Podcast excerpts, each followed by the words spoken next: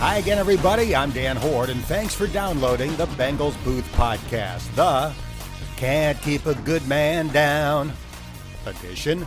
As we check in with running back Rodney Anderson as he looks to bounce back from the knee injury that ended his rookie season. Then, after I chat with Rodney, I'll talk to Bengals.com editor Geoff Butch Hobson, who is among the media members that helped select the players inducted into the Pro Football Hall of Fame. Will Ken Anderson, Ken Riley, or any other former Bengals get in anytime soon? That discussion is coming up. The Bengals Booth podcast is presented by Prime Sport, the official fan travel and hospitality partner of the Cincinnati Bengals. And here's a quick reminder that you can have the latest edition of this podcast delivered right to your phone, tablet, or computer by subscribing on iTunes, Stitcher, Google Play, Spotify, or Podbean. It's the greatest thing since a face to face interview. One of the casualties of the COVID 19 pandemic has been the opportunity to interview players and coaches in the locker room during the Bengals off-season program. Fortunately, I've been able to talk to guys over the phone for this podcast, but it's just not the same, and I miss that personal interaction. My interview with Geoff Hobson this week was face to face, albeit with masks. It could be a while before that's permitted again with players and coaches, and I really look forward to that day. I will not take that access for granted in the future. Now, let's get to this week's guests. My first conversation is with Rodney Anderson, one of Cincinnati's three sixth round draft picks prior to last season. The former Oklahoma running back missed his rookie year after tearing his ACL in the Bengals' final preseason game, marking the fourth time in the last five years that he suffered a season ending injury. In his first year with the Sooners, it was a broken leg on a kickoff after having only one carry. In his second year, Rodney broke a vertebrae in his neck in preseason camp.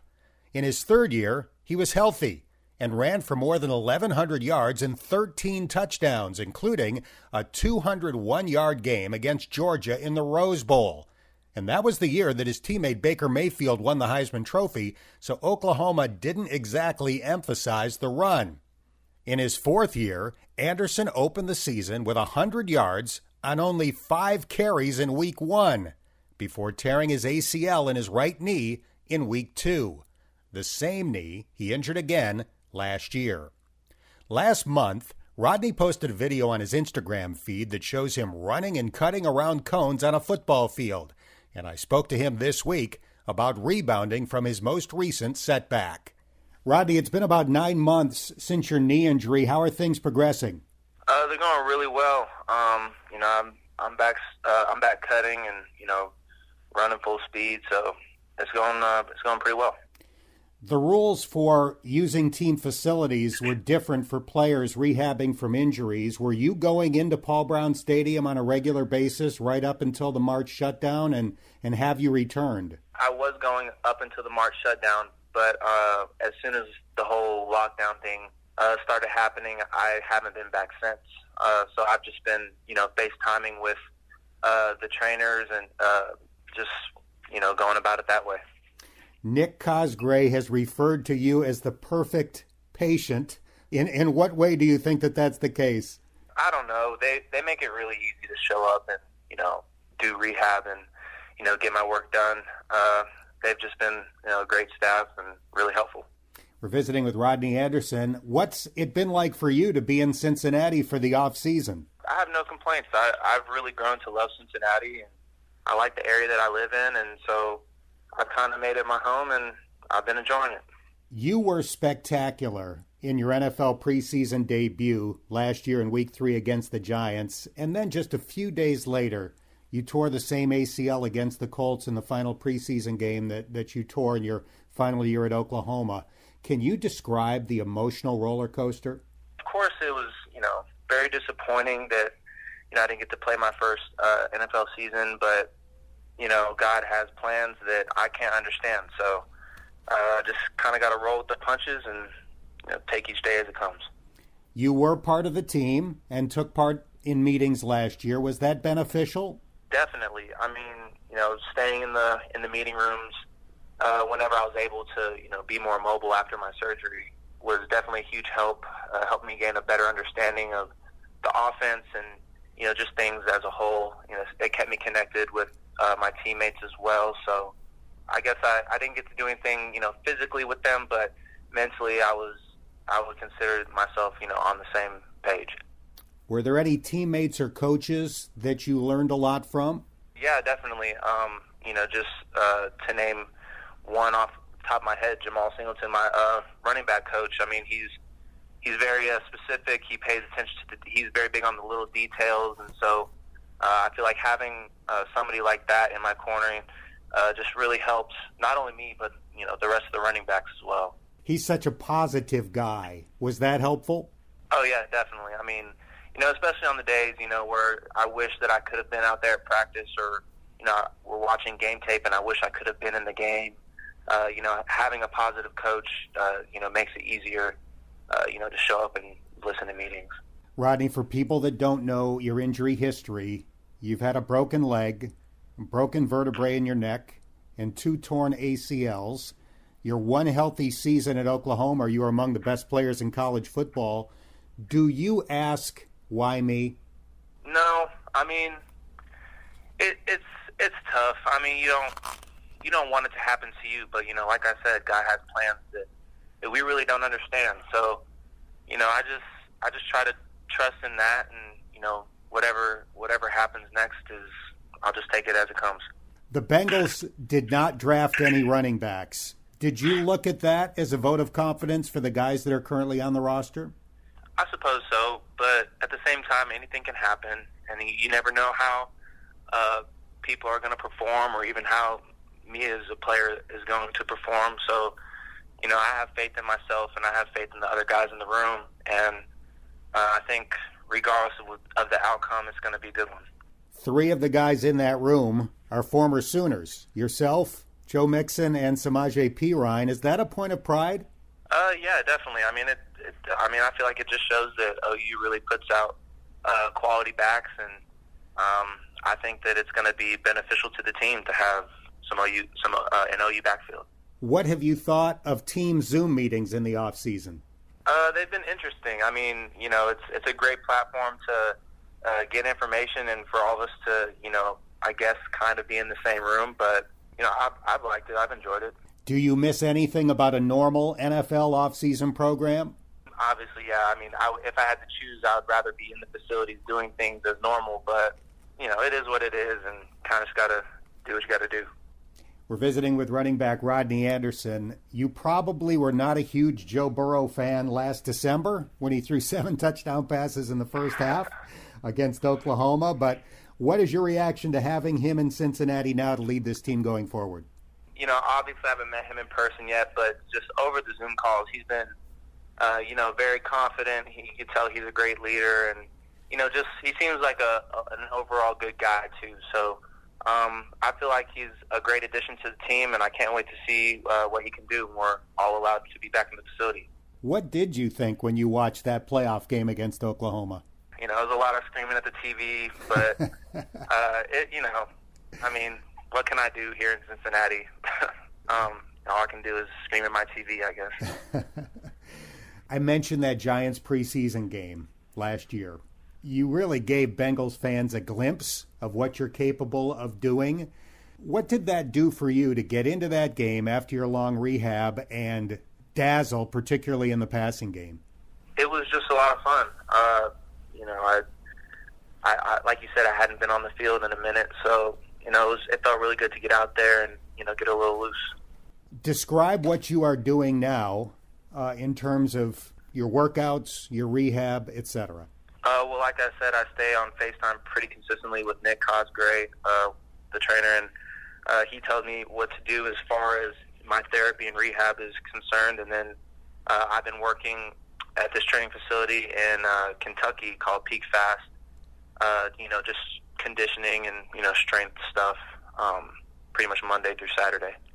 I mentioned the team Zoom meetings, Rodney, and in the past week, the team has used those meetings to address the murder of George Floyd. Do you think those meetings were helpful?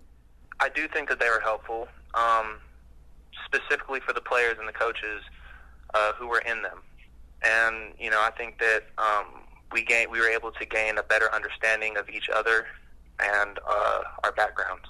Has the worldwide reaction given you hope? I think that the attention that it's getting is is positive because you know people need to know that black men and women are getting killed in the street by law enforcement officers. You know they're supposed to be there to protect us, and you know that's that's not been the case. So um, I think the exposure is good. You know, just from the sense that you know people are finally starting to see. Tell us a little bit more about what you've done this off season aside from rehabbing. I mean, aside from training and rehabbing and all that, and, and meetings, I just I just hang out with my girlfriend, uh, Kate Caitlin Cox, and I have a a cat and a dog, and I started a garden, and so that's kind of been it's been keeping me busy aside from football. Do you have a green thumb? I don't want to brag on myself, but my tomato plants are looking pretty good right now. You'll be one of the few players in the Bengals locker room that can uh, discuss his gardening skills. I'm I'm happy to discuss my gardening skills at any time. Just to wrap things up, describe how you're feeling at this point as you get ready for your second NFL season. Um, right now, I just I'm you know I'm anxious to get started.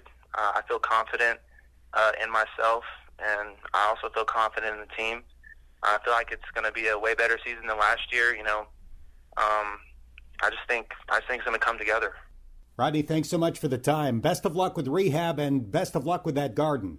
Yeah, no problem. Rodney turns 24 the day before the Bengals season opener, and here's hoping that the football gods bless him with a healthy season. If you don't remember that preseason game against the Giants last year, just search for Rodney Anderson on the Bengals website and watch the three highlights that are available. He has the ability to be a big weapon in Cincinnati's offense. Before we get to our next conversation, here's a quick reminder that you can take your Bengals pride to the next level in 2020 with an official Bengals fan package from Prime Sport. When Ken Riley passed away last weekend, it led many of us to ask, again, why he and Ken Anderson are not in the Pro Football Hall of Fame. Perhaps the best person to answer that question is Bengals.com editor Geoff Butch Hobson. Every NFL team has a media representative on the Hall of Fame committee, and Geoff represents Cincinnati. I spoke to him about the Hall of Fame and other Bengals news this week. Butch, the passing of Ken Riley last weekend has led to a new examination of his case for the Hall of Fame. You're the Bengals representative on the selection committee to vote on the modern candidates, but since their careers ended more than 25 years ago, Ken Riley and Ken Anderson are in the hands of the senior committee. Can you explain how that process works, and do you think either or both will eventually get in? Yes, Horty. It's uh, the uh, senior committee is made up of uh, nine uh, nine members of the selection committee. It's a subcommittee, basically the selection committee, and that rotates every year. Uh, there are five guys. You know that rotates with uh, five guys that actually have the final vote. The nine guys narrow it down to about you know, I'd say to about 15 or 20 guys, and then uh, they vote on it, and uh, you know they get it, they pare it down, and uh, with a vote, and then the five gentlemen discuss it uh, in Canton in August, and usually there's one or two Hall of Famers in there advising them. The big time, uh, the big time frame to do it now, I, I, you know, to make a pitch to these guys is in May and June, uh, before they you know, Ken and both Kennys have always been on the uh, top 20 list. And the answer I always get from these guys is, well, you know, they're in the queue. They're two of the more qualified candidates, but they have to wait their turn. Now, what, what that means, I, I have never really been able to get my you know arms around that.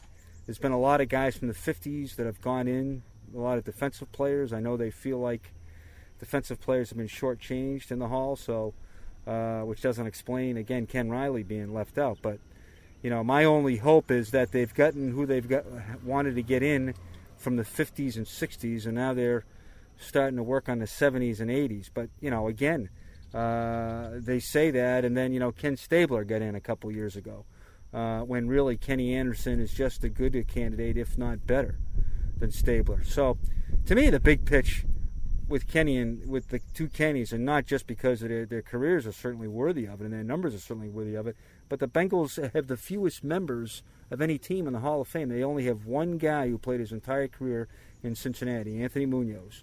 Uh, two, Charlie Joiner and Terrell Owens. Charlie Joiner played there midway through his career. Terrell Owens played the last year of his career there. So uh, I, you know, and this is always a fight for guys to uh, live to see the day, you know, and uh, that is the heartbreaking thing here with Kenny Riley. I, I know he's going to get in.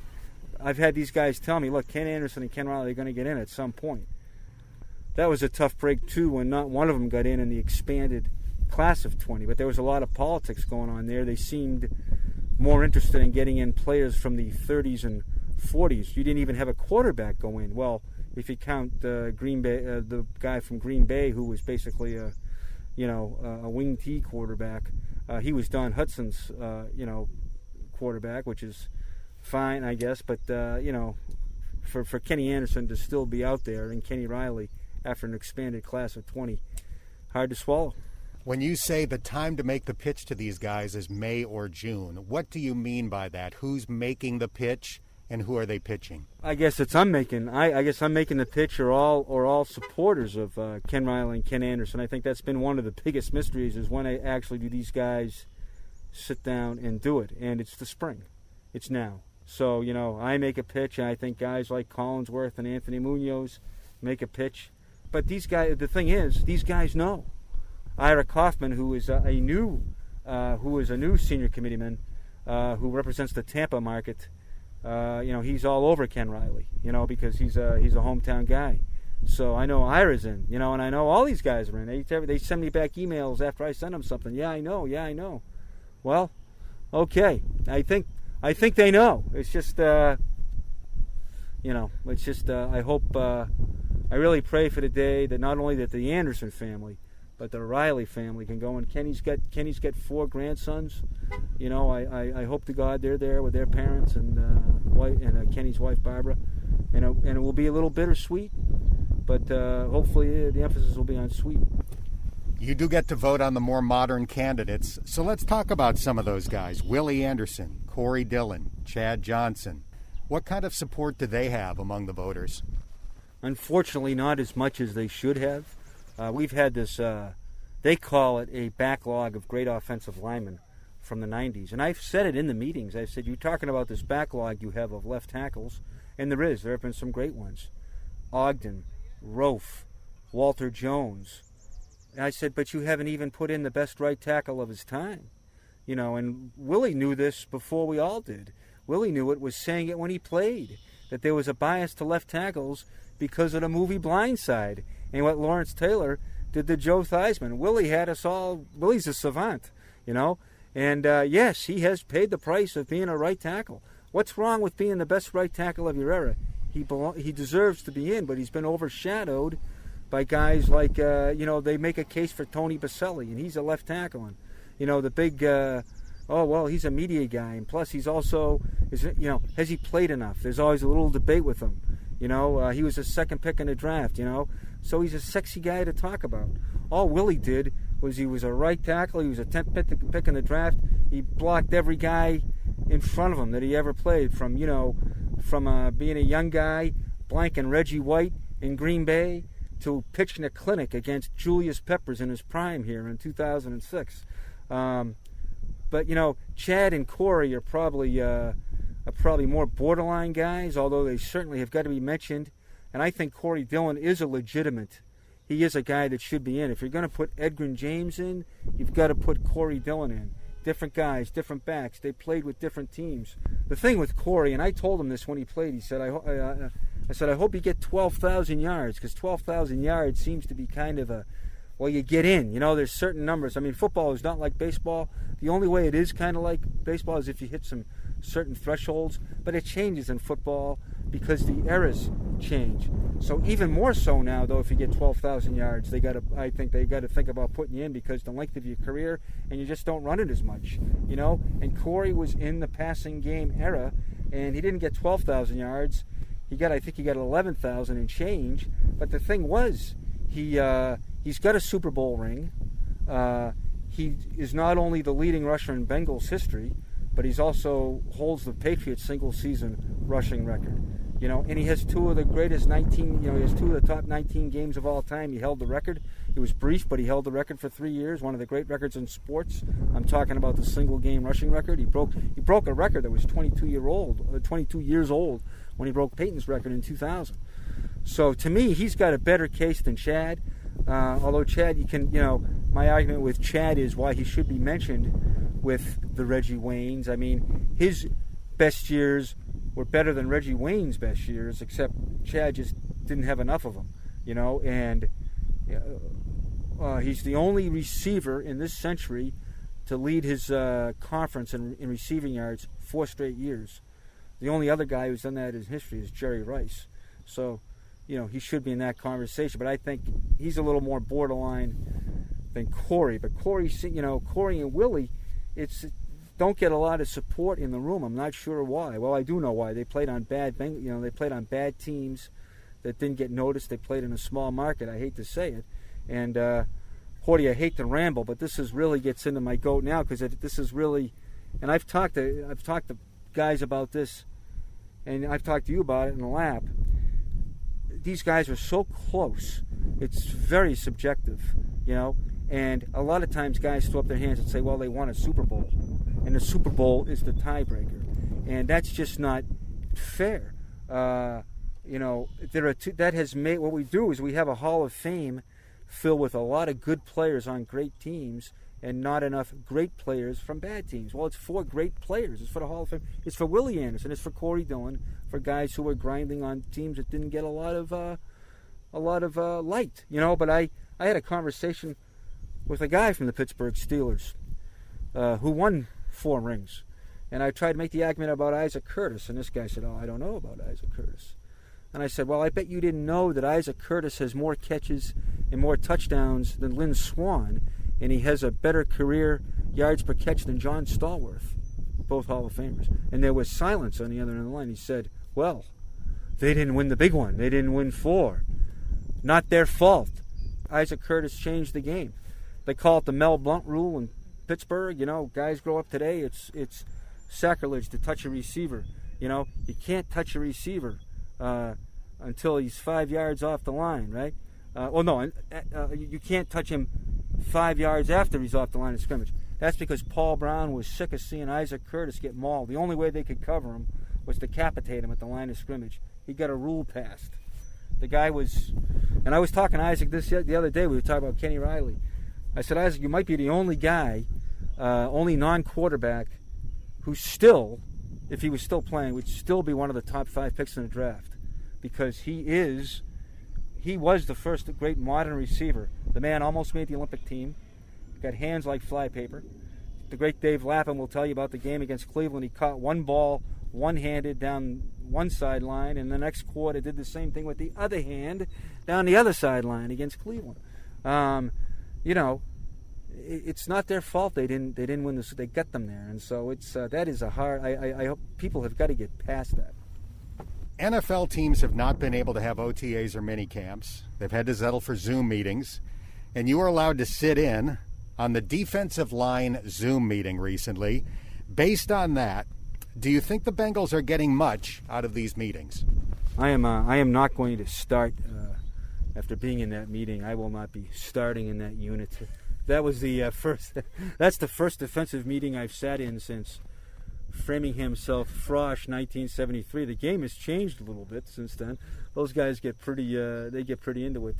I mean, let's face it, it's not as good. I mean, it's just not as good as sitting in a meeting and getting to know these guys. You know, uh, what you miss is a DJ Reader, you know, sitting next to a Geno Atkins and getting to know him. But not only that, but a Carlos Dunlap to go over to Khalid Kareem, a rookie, and say, hey, you're not doing this, you're not doing that. Now, maybe, and, and they really, you know, but when you listen to it on tape, Nick Eason, the defensive line coach, he spends time with guys that he has to spend time with. And I just saw that day's meeting, which lasted about an hour and a half. The first 25 minutes were with uh, was with the whole defensive line, and then after that, Nick, uh, I stayed with Nick and the tackles, and Gerald, his assistant Gerald Chatman, and Mark Duffner, the senior defensive assistant, went with the ends and the Sam backers. They can't see each other on this thing, you know, and uh, I think there are times they might say something to each other. I didn't see it, but they can. They do have the ability to do that. Uh, most of it is with Nick and the guys, but what's impressive about Nick is he'll say to Ryan Glasgow, "Tell me about Josh Tupou on this play."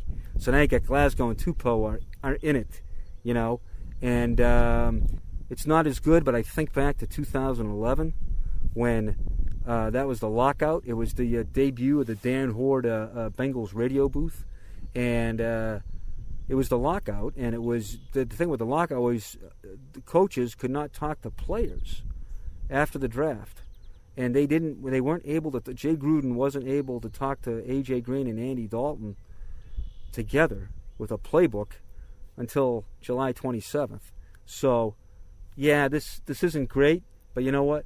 They've it's been worse, you know. So uh, it's amazing what you can accomplish in a Zoom meeting.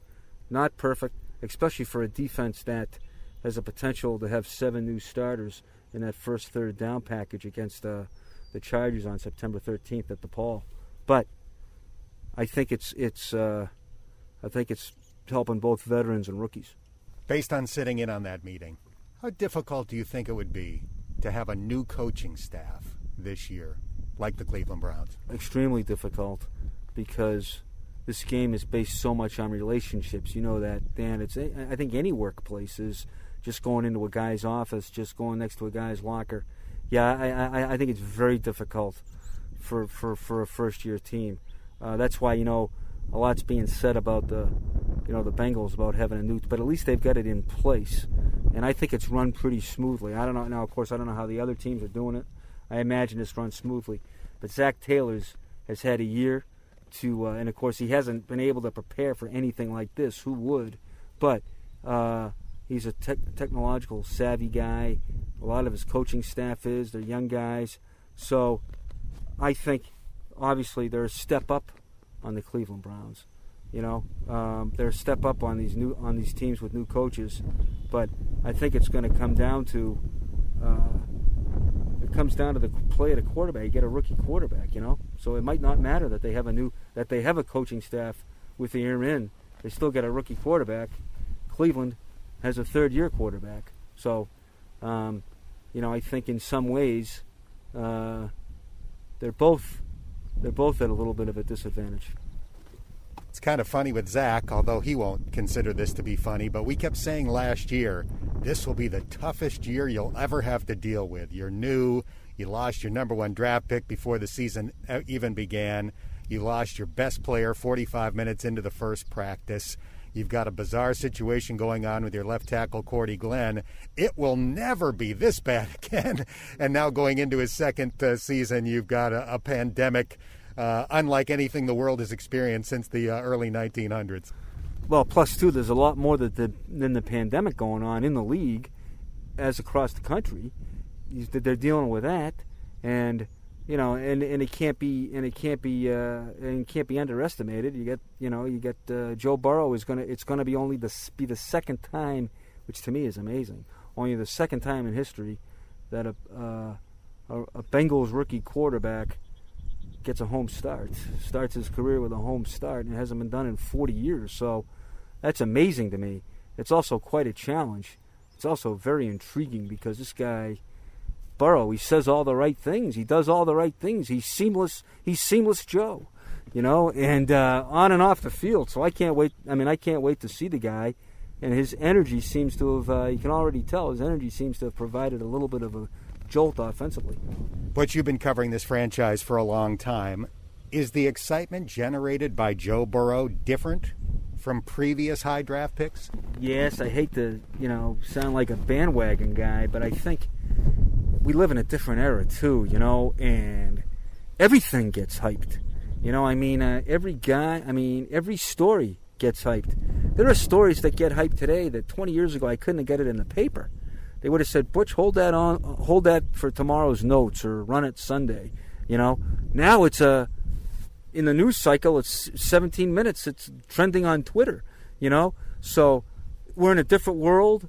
And so I think the hype is people are pumped up. Then you magnify it by the fact this fan base hasn't had anything to follow. They haven't been able to follow the Reds. Uh, they haven't been able to follow anything or do anything. It's been they've been they've been uh, locked up in their houses, and all they've been reading about is Joe Burrow. So I think you multiply that, and uh, yeah, this guy is uh, you know he's a combination of Sinatra and uh, you know Babe Ruth and uh, you know the poor guy. I mean you know he's just Joe Burrow out of Athens, Ohio. You know, and I hope that's how everybody treats him. But the the hype is amazing, and it's not his fault. It's uh, he happened to be born in the, you know he happened to be b- born into a rookie year in 2020, which is it ain't 1990 anymore. Earlier this week, the team held meetings to discuss the murder of George Floyd and the efforts to fight racism that have emerged since. You've talked to several players about those meetings.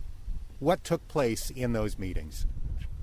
I think Cordy was basically uh, Zac gave them the opportunity, gave the players and the coaches just the opportunity to talk.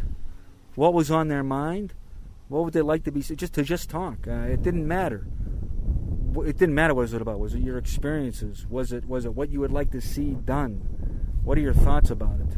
And that wasn't just uh, and that just wasn't uh, uh confined to the African American players. You know, the African American players, the guys I talked to, they seem to draw support from their white teammates.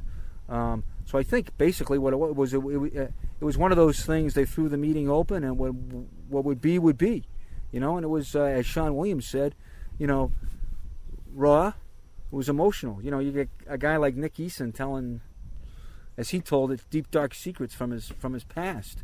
You know, that's pretty personal. That's pretty that's pretty emotional, and uh, I think it was a uh, from what from what the guys said that I talked to. I talked to uh, I talked to probably about three or four, and uh, talked to Coach Eason, and my sense was that there was a bit of relief. There was not only there was not only you know kind of a thankfulness that they were able to do that and get it out on the table. I think they were this has been stuff they've been had bottled up for not only years but for two weeks. And like Shawn said, you know, we have been, you know, we're only we've been we've been pent up inside. We're only we've been around the same people. You know, we haven't really been able to vent anybody. It was an opportunity to vent, as Nick Eason said, to your brothers. So it, it sounded to me like it was very personal, very emotional, and I think Glasgow really hit the right note when he said, "This is what every company in America should be doing." You know. And it was uh, it was really uh, one of the more emotional stories I wrote. I, I, I had it made me text Willie Anderson and to and to thank him because he told me something about the way I characterized Justin Smith and the way I characterized Peter Warrick, and I didn't realize I was doing it. And uh, but he felt it was kind of uh, it was a little bit I had kind of had made a racial stereotype, and I didn't even realize it. I'll never forget it. And as I was writing that story, I thought, you know, I want to thank Willie for doing that because I often think about that conversation. And then uh, he called me when he saw the text, and he really gave it to me pretty good. But it's always good to always good to hear from Willie, you know. But you know, I was kind of, meeting, you know, and then I asked the guys too. I said, "What can I do? What can I? What, how can I help you? How can I help?" And they were great. They said, you know, I think what they basically the message was, keep talking. You know, see what you, you know, if you see something you don't think is right, say it. You know. So uh, I thought it was great. Paul Brown helped break the color barrier in professional sports in the 1940s when he signed Marion Motley and Bill Willis in Cleveland. Tommie Smith, who famously did a Black Power salute during the national anthem in the 1968 Olympics, played for the Bengals the following year. So the Brown family has a long history of fighting discrimination, and they are taking action this time around. Yeah, that's a that's a great point about Tommie Smith. I mean, he signed him. Paul signed him after the Mexico City Olympics. That uh, when he went to the podium and shared the Black Power suit with John Carlos, I believe. And yeah, I think the uh, the big thing with the Browns is they've they've committed uh, the, the, the families uh, they're gonna they're gonna commit two hundred and fifty thousand dollars to uh, social justice initiatives. Uh, it's a program that was begun two years ago they want to expand on it. They want to uh, make it better. They want to get uh, more feedback from the players to see what other activities they can go into. I know it's uh, a guy who was here, uh, Michael Johnson, who has retired since, was a big believer in this about getting uh, the youth to, uh, uh, to, you know, to interact with law enforcement at a young age, to, to break down those barriers. You know, they're looking at, you know, I think they're looking at stuff like that, and you know, they're looking to take the initiative a little, you know, I mean, a step further uh, than the last time, and by getting a lot of input from the players. So it's a, it's an ongoing conversation. You know, even though the Bengals made the announcement, I think on Saturday, the players met Monday. This isn't stopping. This is going to be an ongoing thing, and uh, um, it'd be something to watch as the, uh, as not just this year, but as the years develop. All right, final question. I'm going to end this with the first question that I asked Dave Lapham last week when we spoke. It's early June. How confident are you that the NFL season will begin on schedule? I'm confident because the league seems pretty confident. They're going full speed ahead, you know. So I, I think we're going to play. I don't know what it's going to look like, you know. I don't know where you're going to be during the game. I don't know where I'm going to be during the game. I would imagine you're going to be in the booth, I guess. But I think these are all things that need to be worked out. Is uh, number of fans, number of media. You know, my opinion is I don't think we'll have an open locker room. I don't, I don't think we'll have an open media locker room this year. So, not that probably fans probably don't care about that, but that's just stuff that's kind of it's going to come with the territory. How many people are going to travel on the plane with them? How many people are they going to want on a bus? What what is the traveling party going to look like? So there's a lot of there's a lot of things to be hammered out. The only thing I, I the only thing that I seem to know is they're trying like hell to play September 13th. So I would imagine, given that they have been full speed ahead like this, I I would imagine we will. I just don't know who's going to be watching it and who's going to be covering it. Well, I know I'll be covering it. I just don't know where. This is the first interview I've done in ages that wasn't done over the telephone or on a Zoom call. We have stayed socially distant. We are wearing masks. We have worn them throughout. We are going to reapply the sanitizer to our hands momentarily. And, uh, and I enjoyed this very much. Butch, thanks so much for the time. Horty, it's always a pleasure. It's great to see you safe and sound, and uh, can't wait to hear those uh, those golden tones saying the ball is kicked off. My thanks to Rodney Anderson and Geoff Hobson, and that's going to do it for this episode of the Bengals Booth Podcast, brought to you by Prime Sport, the official fan travel and hospitality partner of the Cincinnati Bengals. If you haven't done so already, please subscribe. And if you have a minute, give it a rating or share a comment. That helps more Bengals fans find this podcast. I'm Dan Hoard, and thank you for listening to the Bengals Booth Podcast.